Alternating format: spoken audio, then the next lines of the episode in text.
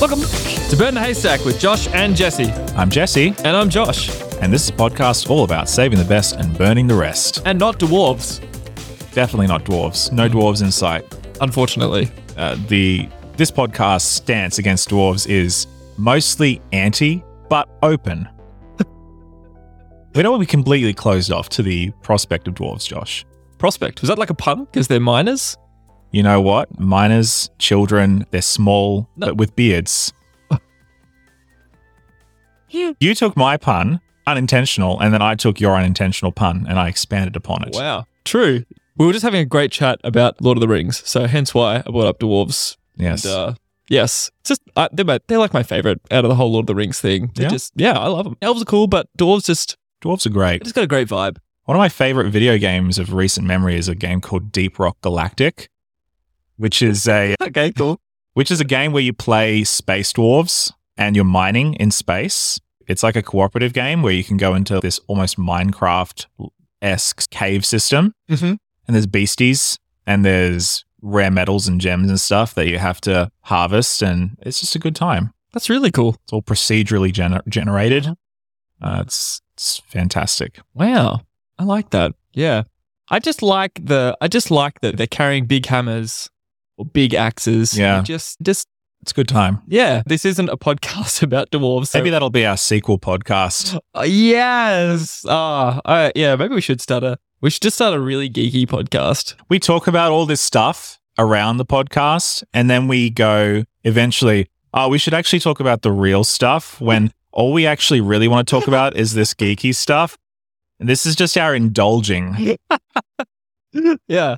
So thanks for joining us on us indulging not talking about dwarves in this podcast. And next episode we won't talk about elves, hobbits, dragons. uh, actually on a serious note though we Oh, the okay. reason no the reason that we were talking about dwarves was because we were talking about a podcast that both of us have been listening to Yes. called beast and bible yes. by Dr. Seth Pierce, who is a great Adventist academic and is runs a great podcast. We just recently listened to the episode that he did on the Satanic Panic and Dungeons and Dragons and all that sort of stuff, which I can genuinely recommend. I think it's a it was a fantastic episode, and I think it's a fantastic podcast. All of his episodes are so well done. But yes, would highly recommend. Great show. Just so helpful for so many things. So yeah, anyway, that's why that came up. Great link into the actual content of the show. It was relevant the whole time, but no one realized. So today we are doing a part two on the study that we started a conversation on last episode about the last 20 years of church history is probably not the right, but trends. Trends. What's Yep. been going on? You almost went into that like 90s narrate. You know the like the 90s for movies? There was that same Yeah. narrator. It's like In a oh. world, only one man will stand up to tyranny and do what is right. Yeah. I love those ads. I actually saw an ad with I don't know, I reckon it's coming back. Mm, I reckon it's coming back. you reckon? I reckon. That's my right, for your next prediction? because movies have been going downhill. They're not performing Mm. as well. People aren't as interested. And I think what we really need is commercials with the 90s narrator back. and that will solve all, all the problems with movies. Yep. Anyway. Well, if there are any film producers listening to this, you heard it here first, folks. I'm an expert on this. Tell, give Josh a call. He'll be able to sort out your next summer blockbuster hit. You're welcome, world. All right, Excellent. Josh, let's get back on track. We talked last episode about a bunch of things. Heaps. Yes. I know there were a lot of stats. And so some of you are really into analytics and stats. And so I'm sure you were loving it. Others were finding it hard to track along with. But I just, whether it's the stats or the things that we talk about in between the stats, I just feel like everybody's got something we can learn about the church through this. We got a few more stats today, but today, I guess it's a little bit more of a positive note. The last one was maybe a bit more critical of the church, a bit more, I don't know, critical. Just say, here are some of the problems that the trends are showing, some issues.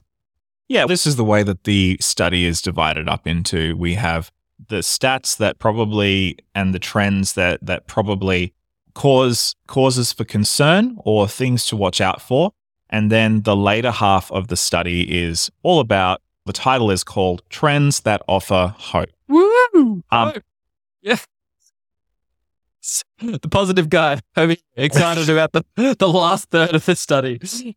Look, I will say that in my reading of the last half, there are actually a few trends and a few stats that are still a little bit on the negative side, but I think we have to keep it all in context about what we're talking about here. So, look, this is the part where we get to be a bit positive because, as much as there are some things going on in the church in the last 20 years that are concerning, that maybe should be a wake up call for some of us, there are also some good things happening. And so we shouldn't neglect that. And Mhm. so that's what we're going to talk about right now. Yeah. Should we dive in? Let's do it. Yeah, awesome. So the first is congregational diversity and strength of that diversity. In America, it's gotten a lot more diverse over the last 20 years just as a country. Same with Australia. And for us, we see this, I think this stat's very relevant. And the positive note is that they, in this study, in the first survey in 2000, found that 12% of faith communities were multicultural. And 20 years later, they found that's risen up to 25%. So it's more than doubled. Yeah, which is awesome. I think the diversity of congregations is actually matching that of their, I don't know, surrounding culture, surrounding society, which is really good because, in a nutshell, and this is a big thing that I would love to see more of in our Adventist communities, is that any church community should actually correlate to its surrounding community. You Yeah. know what I mean? Like Yeah. your, your church should actually, I don't know, but yeah, If your community is 30% European, 20% Filipino, 40% African American, etc., then the church should represent those statistics hmm. within a certain a certain amount. I want to know where in Australia is 40% African American. That would be pretty cool. It would be pretty cool. and very surprising. Yeah. yeah. But I get what you mean. Yeah. And so that's that actually leads that means that your church is actually a healthy part of your community, basically. Correct. And not just a bunch of people driving from half an hour to an hour away to come to a church that has no relevance to your local community. Yeah. Or is only reaching one small part of your local community. It's interesting to note on page 21 that they note the reality, and I think this is probably a challenge that we can discuss a little bit. There has been a rise in Christian nationalism and white nationalism, especially in America. I don't know that is necessarily proportionate to Australia. I don't think it is. Um, but there is a significant challenge in uh, Christian nas- nationalism and churches that seem to be prioritizing white Europeans over other cultural groups. And whilst this is a challenge, I think that it's probably encouraging that the stats are increasing for racial cultural diversity despite that challenge. Yes. And here's the big thing the big takeaway from this is the very last sentence on page 21. It says that diversity correlates to increased growth, spiritual vitality, a clearer sense of mission and purpose, and other attributes to a flourishing community. So basically, if your church is diverse, that is going to be a huge, like, huge leg up on just being a healthy church community which is awesome. How great is that? This is the whole thing about the gospel is for everybody. This is what Jesus came to create is a like multi what is it? I don't know, multi-ethnic group of people who basically Yeah. people who just come around not based on their nationality or political stance, but just based on Jesus and his teachings and following the way of Jesus. That's, Yeah. that's exactly why in Antioch people didn't know what to call the group of Christians. People didn't know what to call any of these people who followed the way of Jesus because they weren't just Jews. They were Jews, Gentiles, they were everybody. And so the only name they could come up with was Christians, people who follow Christ or like little Christs. They're like, we don't know what else to call you because you're just, you're a whole stack of different people. And I'm like, that's beautiful. That's what I want the church to look like today. It's good. So I think, yeah, this is probably a big highlight for me is this cultural diversity. And obviously, there's lots of challenge in trying to navigate different cultural groups within a, a faith community. But uh, I think that, as Josh, you've just pointed out, it's so worth doing because this is, yeah, this is what the church is. This is what the church always has been, and this is what the church should be Mhm. in the future. Yeah. So, one thing that actually did surprise me, and maybe this is my Adventist showing, Yeah. is technology, the embrace, the embracing of technology and innovation. I had a feeling that's where you were going to go when you said that thing. I was surprised by this too.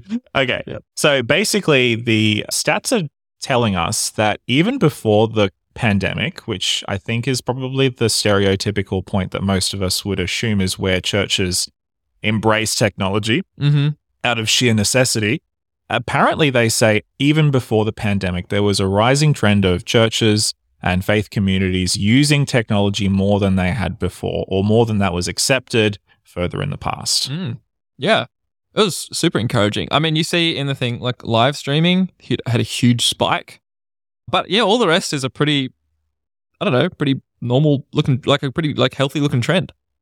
I thought that was really great to see. I don't know if we as a denomination were if we were uh in the same if we fit this median, I don't know. Yeah. I think when I think back, I think I guess over the last 20, 20 years, like definitely some churches were pretty on the ball and trying to get websites, get social, get get onto social media platforms when they came out. But definitely, definitely now it's accelerated a lot. Like I feel like a lot of churches are just trying to like whatever's coming out, they're actually paying attention to, which is great.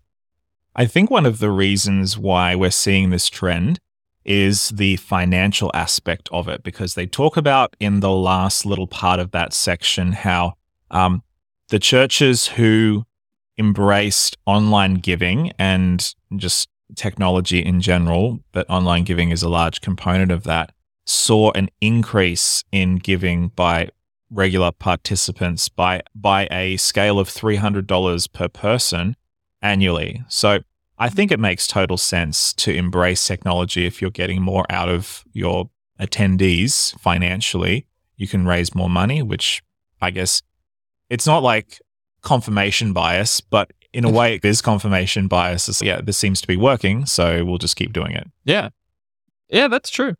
And it just it means you can just have that's what they call the, the paragraph is like sustained financial health. Like really, like in today's day and age, a lot of ministry costs money, and you got to make it easy for people to feel like they can invest in your church's ministry. And some people have more time to give, some people have more energy to give, and some people don't have any time or energy, but they might have money to give. They want to see it happen. So making that like accessible to people is an important part of church life. Not that, and this is can be a big.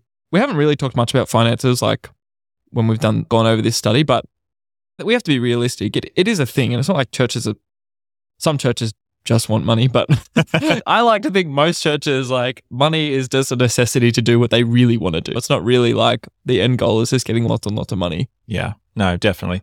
And look, we could spend some more time talking about this, but I don't know if that's necessarily relevant to our context, given the differences in financial structure that we deal with in the Adventist church. The thing that I think is probably interesting in all of this, and it relates to money a little bit, but I think it more relates to that openness to change, is spiritual vitality on Hmm. page 26. So there's a really interesting progression from 20 from 2000 going down to around I think 2015 there is a dip between 2000 and 2015 of average spiritual vitality churches saying that we are quote unquote spiritually vital and alive and in the 15 years between 2000 and 2015 it's a steady downward trend However, in the five years between 2015 and 2000, it starts to go up again. Hmm. Very weird trend. I don't necessarily see how the correlation between COVID and pre COVID has to do with it. I do wonder what the trajectory of churches are in I do wonder what the trajectory of what ha- was happening in churches in the evangelical world between 2000 and 2015 has to do with the spiritual vitality of said churches. Pre COVID, obviously, there were a number of very large profile church leaders who were publicly humiliated, things coming out about impropriety and abuse and all that sort of stuff. I wonder if that has something to do with it. But whatever the case may be, it seems to be on the rise. And it's hard for me to kind of gauge whether this is an upward trend or with whether this is a plateauing trend because this is just the first time that's gone back up since just going down. It has Yeah. been going for 15 years, it was going down. Yeah. Overall spiritual vitality. Yeah. Like it slowed, but it was going down. Yeah. Which is, yeah, I just don't know why. I wonder why that would be. There's a bunch of these congregations were growing and flourishing, Yeah. but yeah, it seems that they just felt that they weren't experiencing spiritual vitality. And I guess I can have lots of ideas about what that it doesn't actually say what like there's no reading into the data no. for this part, which is like Well, they on. don't they don't do it for you, definitely. Yeah. And so I wonder, I don't know, maybe there's part in this that I missed that I need to read, but I wonder if maybe part of this at least is this comes from like unhealthy comparisons. During this time, you see the rise of the rise of the megachurch, really, from 2000s or even the 90s. So I wonder if churches kept looking out and seeing all these megachurches popping up and being like, oh, they're spiritually experiencing spiritual vitality, we're not. So we need to do better. And I guess I wonder, like, maybe- maybe maybe that's part of it. I don't know. Yeah, um, I I guess it could make sense if the majority of churches are small. Mm. So depending on how the data was recorded, if there's a disproportionate number of smaller churches who responded to this versus people in larger churches, Mm. I'm not sure. Yeah. I also wonder what it means, what they think it means to be, yeah, like so congregations strongly agreeing that they are spiritual, vital, and alive. Spiritually vital. What does it mean to be spiritually vital? It's a good question. I'd love to actually. I'd love to even hear from our listeners. Like, if I was to ask you, is your church spiritually vital? Like, how would you answer, and what would you think that means if I asked that? Yeah, Interesting. It says here one of the attributes tied to thriving is whether a congregation affirms that it is, quote, willing to change to meet new challenges, unquote. This, yeah. Well. yeah. So I guess there's a necessity component to that where the pandemic forced us to Mm. try different things. Uh, I know that for some churches, that increased spiritual vitality because people were forced to do different things and forced to meet in different ways. And, and so I guess I think that brought a level of excitement and novelty Yeah. potentially to the thing. People just looking around. Oh, we're tackling this. We're doing it pretty Uh, good. yeah. Like, yeah. It will be interesting to see what this trajectory looks like in 2025 to 20, 2030. Yeah, it will be. Yeah. Well, Um, I wonder if we're still going to do this podcast in 2030. That's a long time away. gosh, anyway, yeah. it will be so old.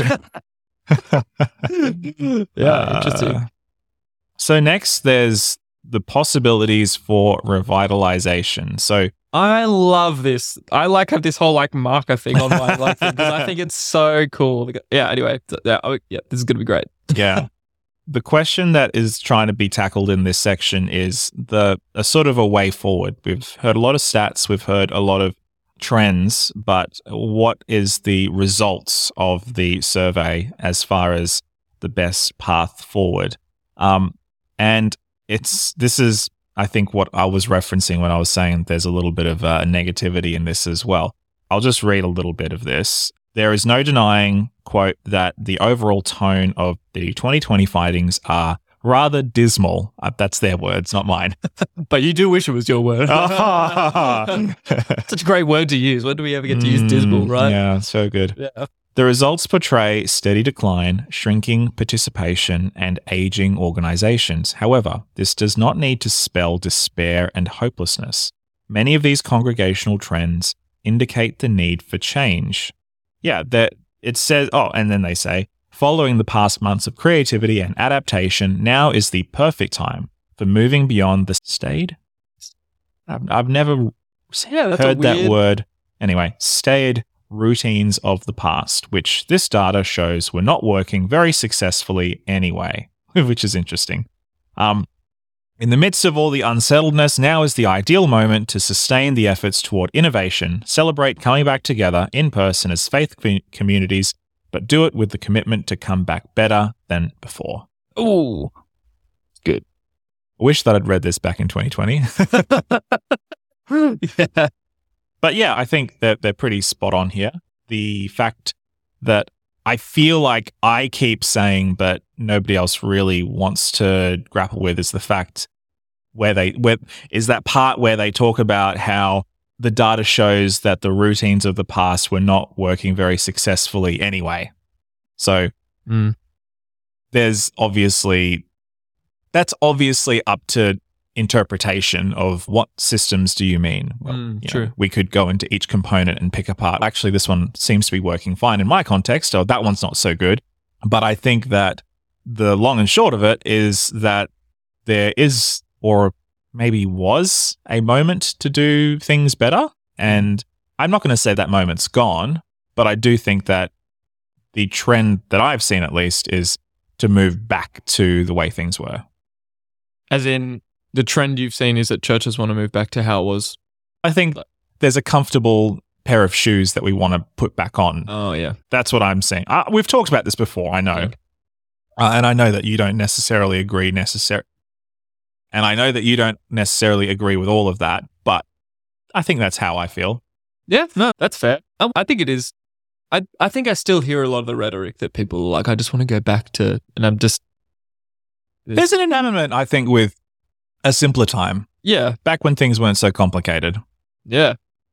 When were things not complicated? I don't remember that time. no, I mean, when I was a kid, life wasn't complicated, but yeah, when have things had not been complicated for the church? I don't know. Yeah. Maybe there was a time. Tell us Ah. about it. Anyway. Yeah, I don't know. Yeah. But the I guess the cool thing is, and this is how the and I feel like personally, if you really wanted to read this, but you don't want to read all of it, I think the big take home is this last two, three pages because it has this It gives you everything you need to know, I think. I, I think so too. And people are going to be like, why didn't you just make an episode on the, just these last two pages and two Because content, Benjamin, It's Benjamin. he knows. You know who you are, Benjamin. All right. In short, congregations that are growing and are spiritually vital are more likely to, and then it has these few dot points. And these are A few. Yeah, I can't count. Eight? Yeah, oh, know. there's a bunch. And then after this, it goes into details. But we're just gonna, I think we're just gonna go through each one and just Yeah. we just riff on them, right? Cool. So the first one, congregations that are growing and are spiritually vital are more likely to have strong leadership that fits well with participants. What do you reckon of that one?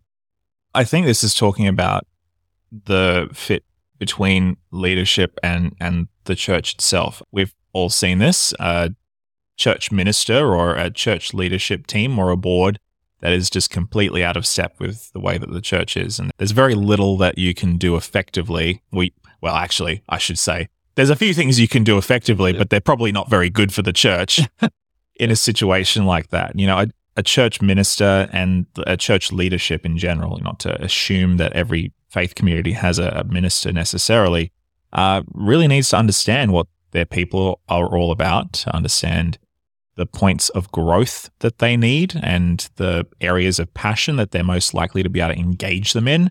Yeah, that's, I think, absolutely spot on. Yeah, it's like a, congregation. Every congregation has different needs and different kind of personality. And it's just if we were going to make a hardware analogy out of this, it's like a congregation has screws that need screwing in, but they get a hammer instead. And the hammer's trying to beat the screws in and it's just making damage. Like it's their style. Or like all of a sudden they don't get a hammer anymore. They still need a screwdriver, but then they get a pair of pliers. You're like, okay, that's not helpful for this particular job right now. and so we need that that good leadership that fits well, like in the situation, the people. Pretty hard to. I think it's a bit hard to nail. Pardon the pun. Anyway, sorry. Um, but how do you absolutely? And that's I think one area of our of our church that is both like of our church structure that's both a strength and a weakness. We have this big pool of leaders, but then we have this even bigger pool of churches, and all of these leaders need to fit with these churches. It's like, how do you match that perfect? But with a, a congregational model, you have a smaller pool of leaders to pick from because they're only from your church. So you, you run into the same problem again. It's what if those leaders that you actually need aren't in that congregation? Where do you find them? One thing I will say is that in that congregational model, oftentimes they'll have what's called a search committee or a selection committee or whatever. And in that sense, I think there's a strength that you can pick people to be on a committee or a team that already get the culture of the church. Whereas in our system, you have usually a conference president or a conference secretary or, or a, team of two or, or, or more of those conference officials who have to be that for an entire conference, Mm, which is just an impossible job, really. When you think about it, it's just it's hard. with all the other things that they have to do, it's how do you then perfectly pair a minister with a given congregation, every congregation? It's just impossible. and every every time because it has to keep being There's a know, constant people- shuffling. people move, people retire, Yep. things happen. Yep. It's just yeah, new churches are born. Yeah. Whatever. Like it's a complicated it's a complicated thing to get right. Yeah. I think in any system, really. Yeah. I, I think ultimately. And there are some Adventist churches that have search communities and that kind of thing to try and help. But Yeah. that's only sustainable for larger churches. It's a bit harder to do in smaller churches. And I think I'll also say that there are, I think, generally two kinds of ministers in the system. There are ministers that are happy to mold themselves to fit the needs of the congregation. And then there are ministers who expect the congregation to mold to fit them. Interesting. I've seen both, and some work better than others, and it depends on the congregation. There are some congregations that really need, I think this is going to go into this next point, a strong visionary leader who can Mm. bring them into the, that exciting new reality to enliven up the congregation. But then there are churches as well who don't want somebody to rock the boat. Maybe they might need it, but they don't want somebody to rock the boat. And I think that definitely congregations like that could be good learning experiences for young ministers. Yeah. True. But also, like, sometimes a congregation themselves might not. And maybe I'm being optimistic. Maybe I'm being too optimistic about this, but maybe they might not know what they need until they get it. Yeah. And then they're like, oh, we didn't realize we needed this. Yeah. So Yeah. sometimes having that outside pair of eyes is really good too. If you're willing to do the work, True. sometimes that can be painful, Yeah. but it also can be rewarding potentially. Interesting. Yeah. So I guess it's, it's Mm. kind of a two part thing because it's like, are the participants willing to work to do the work to fit with the leader, and is the leader willing to do the work to fit with the participants? Yeah, I definitely in think a it's way a, that both thrive. it's definitely a two way street. Yeah. Um, Cool. which leads into uh, have a clear and compelling mission, and I think this is possibly one of the most important points in this entire list because if you don't know what you're all about as a faith community, then how are you going to accomplish anything of great significance? You might accidentally, but I wouldn't, as a leader, want to leave those things up to chance Yeah. because it's just as likely to go the other way. And obviously, this is harder for certain churches. Josh, you and I have both been in those meetings for various churches where we try and do vision casting, and then people don't like it, or they don't like the wording, or they want to just make the mission. We want to reach everybody. Yeah. And then you end up reaching nobody as a result. Yeah. Or it's not even sometimes churches really want to run a particular kind of ministry, even though it doesn't necessarily Yeah. fit fit them fit them or fit their community. Correct. Somebody's in love with a particular thing, and that it becomes about them in It a way. It can. Yeah, it can. It's interesting having that vision and yeah, vision mission for it to be clear and compelling. It's pretty exciting. I don't know. Yeah. When you feel like and this is why often churches will grow and boom when they have to just do something really simple. I've heard of so many churches that they're like, we're going to buy this building. And on the journey to buy that building and build that church, they grow Yeah. and flourish because everything is just about buying that building. And it's literally because it's a clear mission. Everyone's just like, oh, Mm, yeah, I want you to have that building. Here's 20 bucks, you know, Yeah, whatever, yeah, like whatever it is. Or yeah, I can, I want to be a part of that. Let me tell my friends about that. This is what we want to do. And then they get the building and then they're like, great. Now what? and then the church has declined again. I'm like, that's happened. It happens a lot. There's so many studies about it. It's really interesting. yeah. Lots of books bring up the story. Oh, yeah. But it's true though. And I think I wish we were at really good at coming up with really clear missions, as clear as we're going to buy this building. Imagine, if- I don't know. But yeah. Yeah. So I think there's two components to it. There's clear, and clarity is super important, as we've already discussed. And then there's the compelling part. It's all very well and good to have a mission that is clear, but if it ain't exciting, if it ain't going to bring the people on board, Yeah. then We're going to paint these walls beige. That's our mission. You're like, ah, ah, ah. I need to felt raise- called by God. we need to raise $130 for paint supplies. Or, I. Who's with me? I'll give a dollar like beige. I Yeah. And I think what this requires is for a minister to be really not just a minister, but the team that they're working with to really put themselves on the altar and be really open to God's leading Yeah. and also be prepared for the pain because there'll be a church member who doesn't like it. There'll be people who try to derail the whole discussion. There'll be people who will try and pick holes in the motivations of Mhm. these people. You know, you got to be ready for those sorts of things. It's not something that you want to take on lightly. Uh, and it's tough, Yeah. can be really tough. So, yeah, I think that, again, if you're willing to do the work, it's worth it. Yeah. But you got to be willing to do the work. And, and a lot of people aren't willing to do the work. I know I sound like Gary Vee right now, but the truth is it's it's easier not to do this. It's just easier to have a more anemic version of this and to not really end up accomplishing much of any great significance. Or Mm. do do great stuff, but do it accidentally, but not Well, with I- intention. I think we can be a bit scared to fail, so we don't set it. We don't Yeah. set a target because we don't want to fail and disappoint ourselves or our congregation. Yeah, for Um, sure. And this is, I don't think this is just the job of the pastor. I think a lot of churches don't have, like in our context, don't have pastors. Like they have maybe a pastor who can be there every two, three weeks or something because they've got two, or like another church or two other churches, whatever. And so sometimes this is the job of the elders and just to just sit down and vision, dream, and just, it doesn't have to be crazy. It can be like, we want to run a free community breakfast on this date. That's what we want to do. And here's what it's going to do. I don't know. I'm just giving you a random Yeah, idea. But it just has to be clear yeah, and it has to be compelling. That's it. yeah, just give it a reason. Yeah. And it's amazing how much that can do. Yeah. Yeah.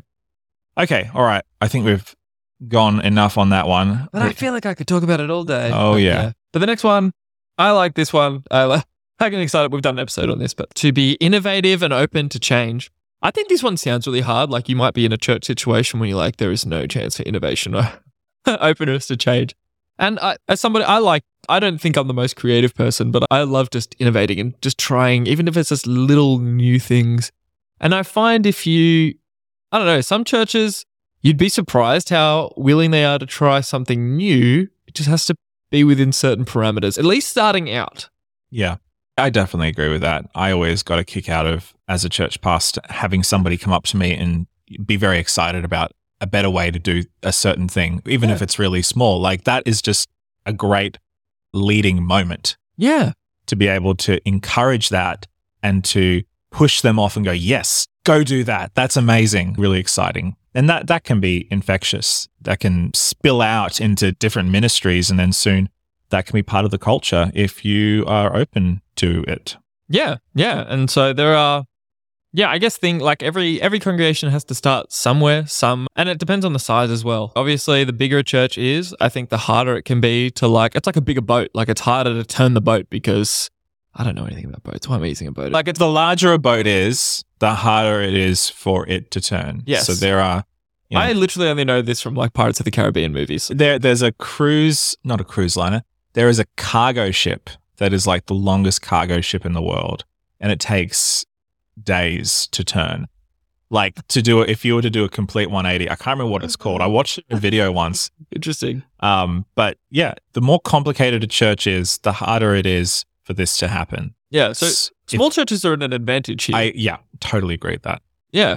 Because it can be, it can, yeah, you've only got to, you've only really, like, you might have 10 leaders. If it's a small enough church, that's all you've got to, It's a fra- it's a much more fragile system. You have to be open to change, otherwise the whole thing can collapse. yeah. And so I think, like, uh, you can, and so you got to, you got to start wherever your church is at and do change. But I I think the fact that it, the data is pretty clear that churches that are innovative and open to change are just, they're more likely to grow and be spiritual, spiritually vital. And what that looks like, you know, it doesn't mean that every week you're doing something completely different and random. Um, because that having no consistency at all is probably not helpful. No data around that, but I'm just going to make that assumption. so I just think, I don't know, it's great to see this actually in data. And now we can say, look, everybody, it's actually healthy to be innovative and open to change. And that's that's the origins of our denomination. Yeah. Yeah, And every season, will require some sort of innovation and openness change to get on top of and to do well. As well as be active in the local community. Yes. And we talked about this already a little bit. Be part of the community that you're in, be Mhm. representative of the community that you're in. Know what your community is all about, what they love, what they hate, the zeitgeist of where you are locally, and the needs, and try to meet them in whatever small way you can. I think there's a little bit of fear in a lot of church members who don't know what to do. They want to do something, they just don't know how to do it. And I think that it is the job of our leadership in our churches, in our faith communities, to lead by example Mhm. um, and to create uh, opportunities. What I will look, this is a bugbear of mine. I will say, A bugbear. Yeah. Okay. Just go on. Go on. I'm sorry. Yeah. I have preached and I've heard many others preach about how we should be more loving, we should be more active and participatory in our community. But I recognized that when I do that and when we do that, oftentimes we never provide the tools to actually do, Mm. ha- make it happen. We just hammer people over the head, tell them what they should be, pack up and go home. And so Yeah. what are people left with? They're left with guilt mostly yeah. Wow. uh, or they just try and push it down and go, oh well, uh, he's clearly talking to somebody else, not me, Yeah. or, or what, however people process that. But I think that as a church, it is on us to provide the means by which we actually do this. I know that there are people in every church that just do this naturally, but I don't think that is the norm for the vast majority of your congregation. Yeah. And I would say again, I- would say as a church, we do have, at least speaking into our denomination, we have tools already really well established. For example, I'm very fortunate to be part of a church that has a school connected to it on the same campus. So we are like by default connected to our community because the community send their kids to our school. And so we have a lot of op- opportunity for that. But we have other things too that we do, you know, running playgroups and that kind of thing, which is super great. But then our church, as a denomination, we have hospitals. We only have one in Australia. And then, but you know, in other parts of the world, there are more, which are a great way to be a part of the community. And we have like ADRA as well and other organizations. And so there are already things maybe you can look to be a part of that will help you if it's local enough. But if there's nothing in your context, like you're in the middle of wherever, it doesn't have to be complicated. It can be like literally, it can be as simple as just choosing one day, I don't know, a Sunday and just inviting literally your literal neighbors over for a cup of cup of tea or something. Yeah. You know what how, I mean? how easy is that? yeah, that's that can be the basics of this. Or maybe there's an opportunity to volunteer at some food kitchen or something. Whatever it is, there are really simple. It does not have to be overly complicated. I definitely think that overthinking can often lead to avoidance. yes. Don't overthink it. Keep it simple. Start somewhere. And I think you'll be surprised where it can take you. Perfect. Let's move on. Problem solved. All right. the next one have more vibrant worship that is thought provoking and stimulating. Oh, love it. Mm. Yes. I love how they married two ideas together and coupled it with this idea of vibrancy. Vibrancy, I think, again, very good word because it doesn't describe one type of worship or another. Any kind of worship can be vibrant, whether depending on what instruments are being used, doesn't matter. But they've also said that the worship, it is vibrant, but it's also thought provoking. So it's it engages the brain as well as stimulating, engaging the senses, the emotions. Yep. I think that's fantastic. Yeah. And like again, this any this isn't about a particular style of worship or particular songs or anything. It's about taking the time to th- think it through and be intentional about it, I think. And recognizing that worship is actually a legitimate way that people meet and encounter Jesus.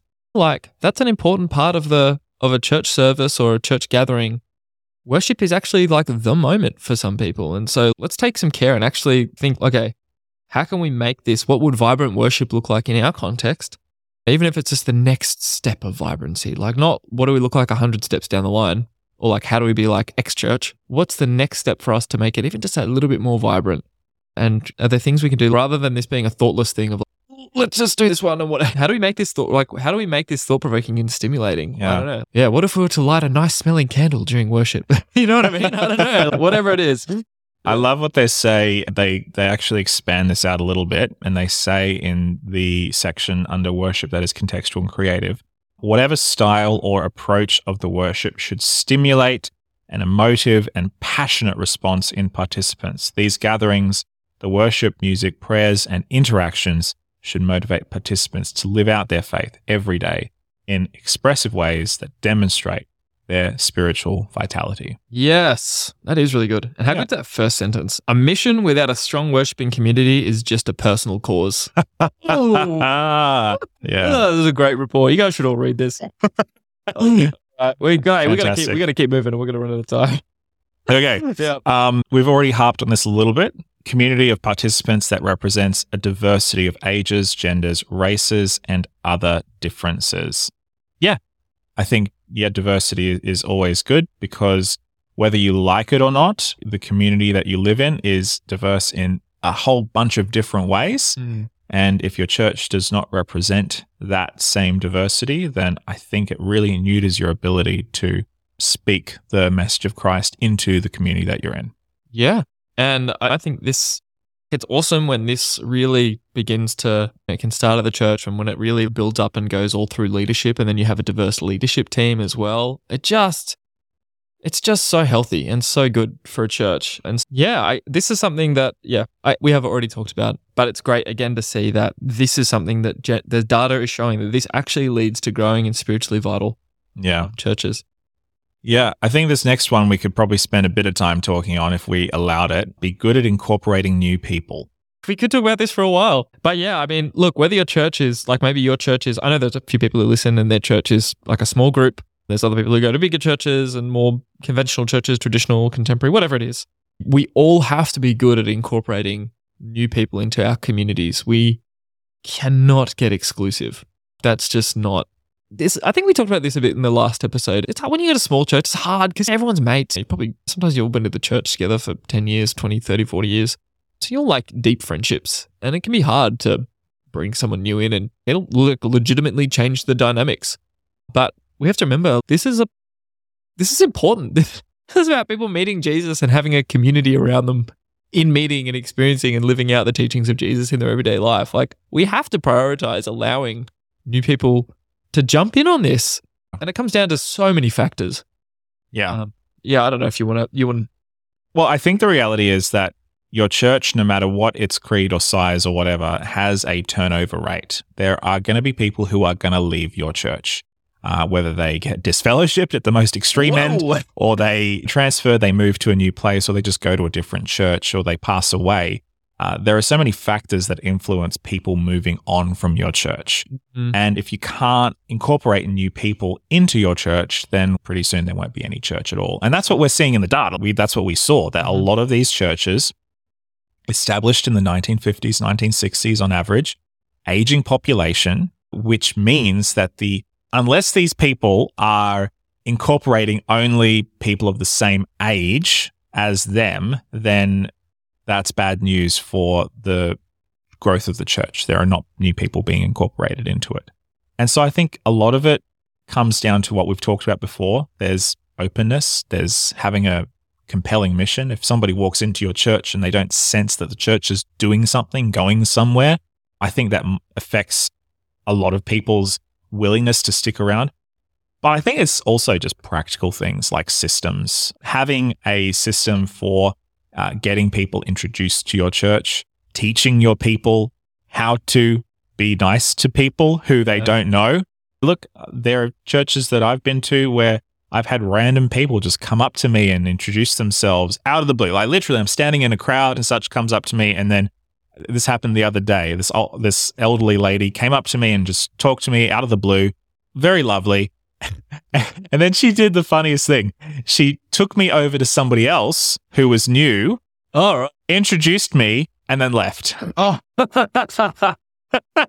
which was very sneaky. So I had to take my hat off at to her for that. But she broke the ice yeah. for somebody else who actually it was their first time there. So that was even more crucial for them.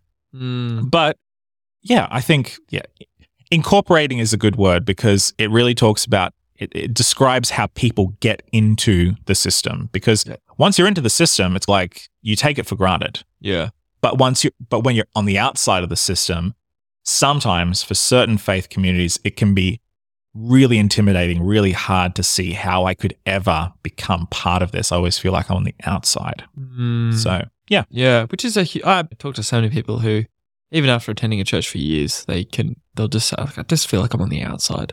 That's it's tragic. it's so sad, but particularly for new people, we need we need to be even mindful of like our language, like the amount of times. I remember bringing a guy to church once, no Christian background or whatever, and someone gets up the front and they're like, "New people, are you around?" And he waved, and then they they were like, "Happy Sabbath" to him, and he was like leaned over. He's like, "What? like what is?" Yeah. What's a Sabbath? Like, oh Yeah. yeah. we haven't gotten there yet. Let me. But I was just like, hey, getting new people to wave in some contexts it, it could work. Some contexts, Yeah. But, um, but if they're new, like, why would you start off with Happy Sabbath? Obviously, unless you, we expect them to be from other Adventist churches. I think that's part of the problem, though. Yeah. If you expect that somebody who's coming to your church is already an Adventist, then that you already lost half the battle Yeah. in a way. They're coming because they've been convicted of the Sabbath. They're already coming Ah, half, half yes. discipled or whatever. And I'm like, yeah, like it's You just can't assume these things. Not maybe back in the day, but definitely not anymore. We talked about a bit about the rise of the nones before, as in people who tick the none religion. we have to Surveys. expect statistically that most people who are coming into our church fit into that category. Yeah. And so I think this is something like Adventism is getting better at, but we need to get better at a lot faster is incorporating people with no Christian background into our communities because that's a whole new thing for us. Like our whole shape of evangelism in the past was aimed at getting other Christians Yes. and whatever. Like and that's been a big part of our culture. We've just expected that those people are not going to come to our churches, which is really quite sad. Yeah. But that I think is being mostly left behind nowadays. Obviously. in prac- not in all of our practices. yeah, no, I think there's leftovers of that whole thing that is still, we still have to grapple with. Yeah. Anyway, lots more we could probably say on that. Sure. We've got two more points, and They go together, I think, in do. a way. I'll read one and you read the other one. All right. Have significant lay involvement, including contributing financially and volunteering. So, yeah, lay involvement meaning, yeah, you got volunteers. Like people aren't necessarily like it's got to have every any church that's going to be growing and thriving needs to have, and the percentage is going to look different in every community and the number and whatever. But it needs to have some sort of significant involvement from regular people who aren't just paid to do it. And this is part of incorporating people into your church. You can't just incorporate them to become pew warmers. Yeah. If you incorporate them to be involved, to contribute financially, and to volunteer in your ministries, yeah, there's much better sticking rate, I think. for sure. Yeah, absolutely. And then live out their faith commitments in everyday life and tell others about the congregation, which is the dream, right? That's the ultimate. We Yeah. want people to be living out their faith in their everyday life, to feel empowered to do, to not be ashamed, to let people know that they're a follower of Jesus, and to be really stoked to tell people about this great church community that they're a part of and that Mm. you should totally come to uh, Yeah. because it's great.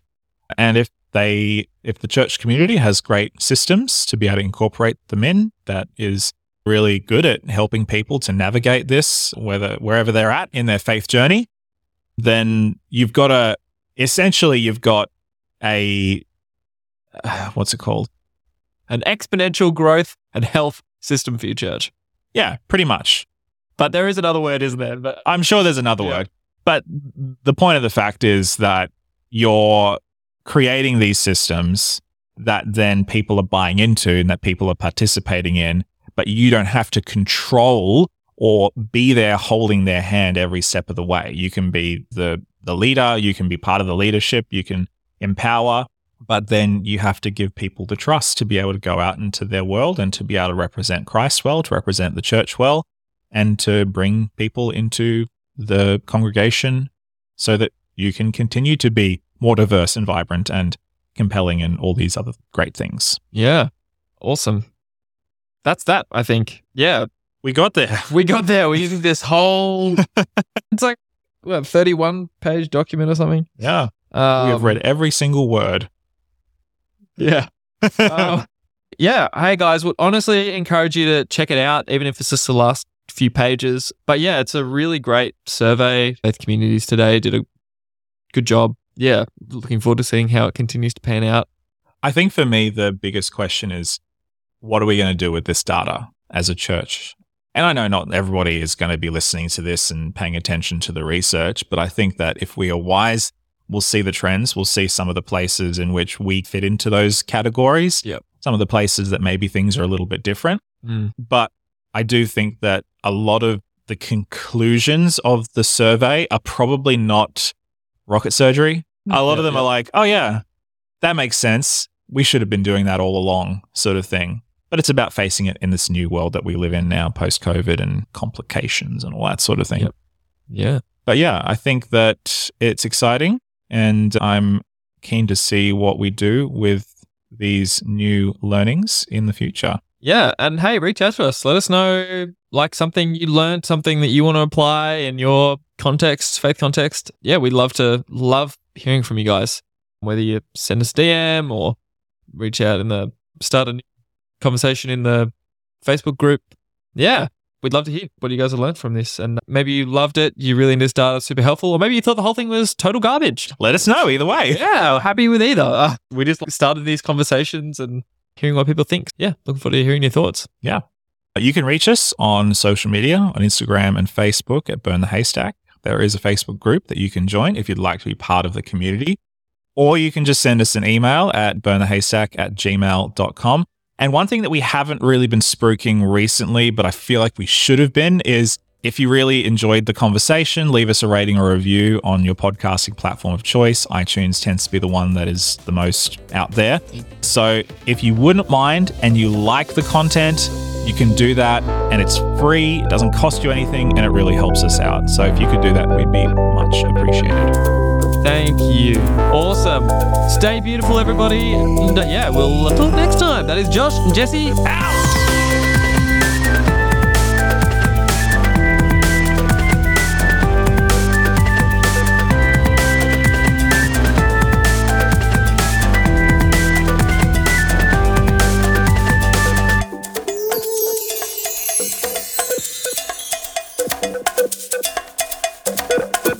Thank.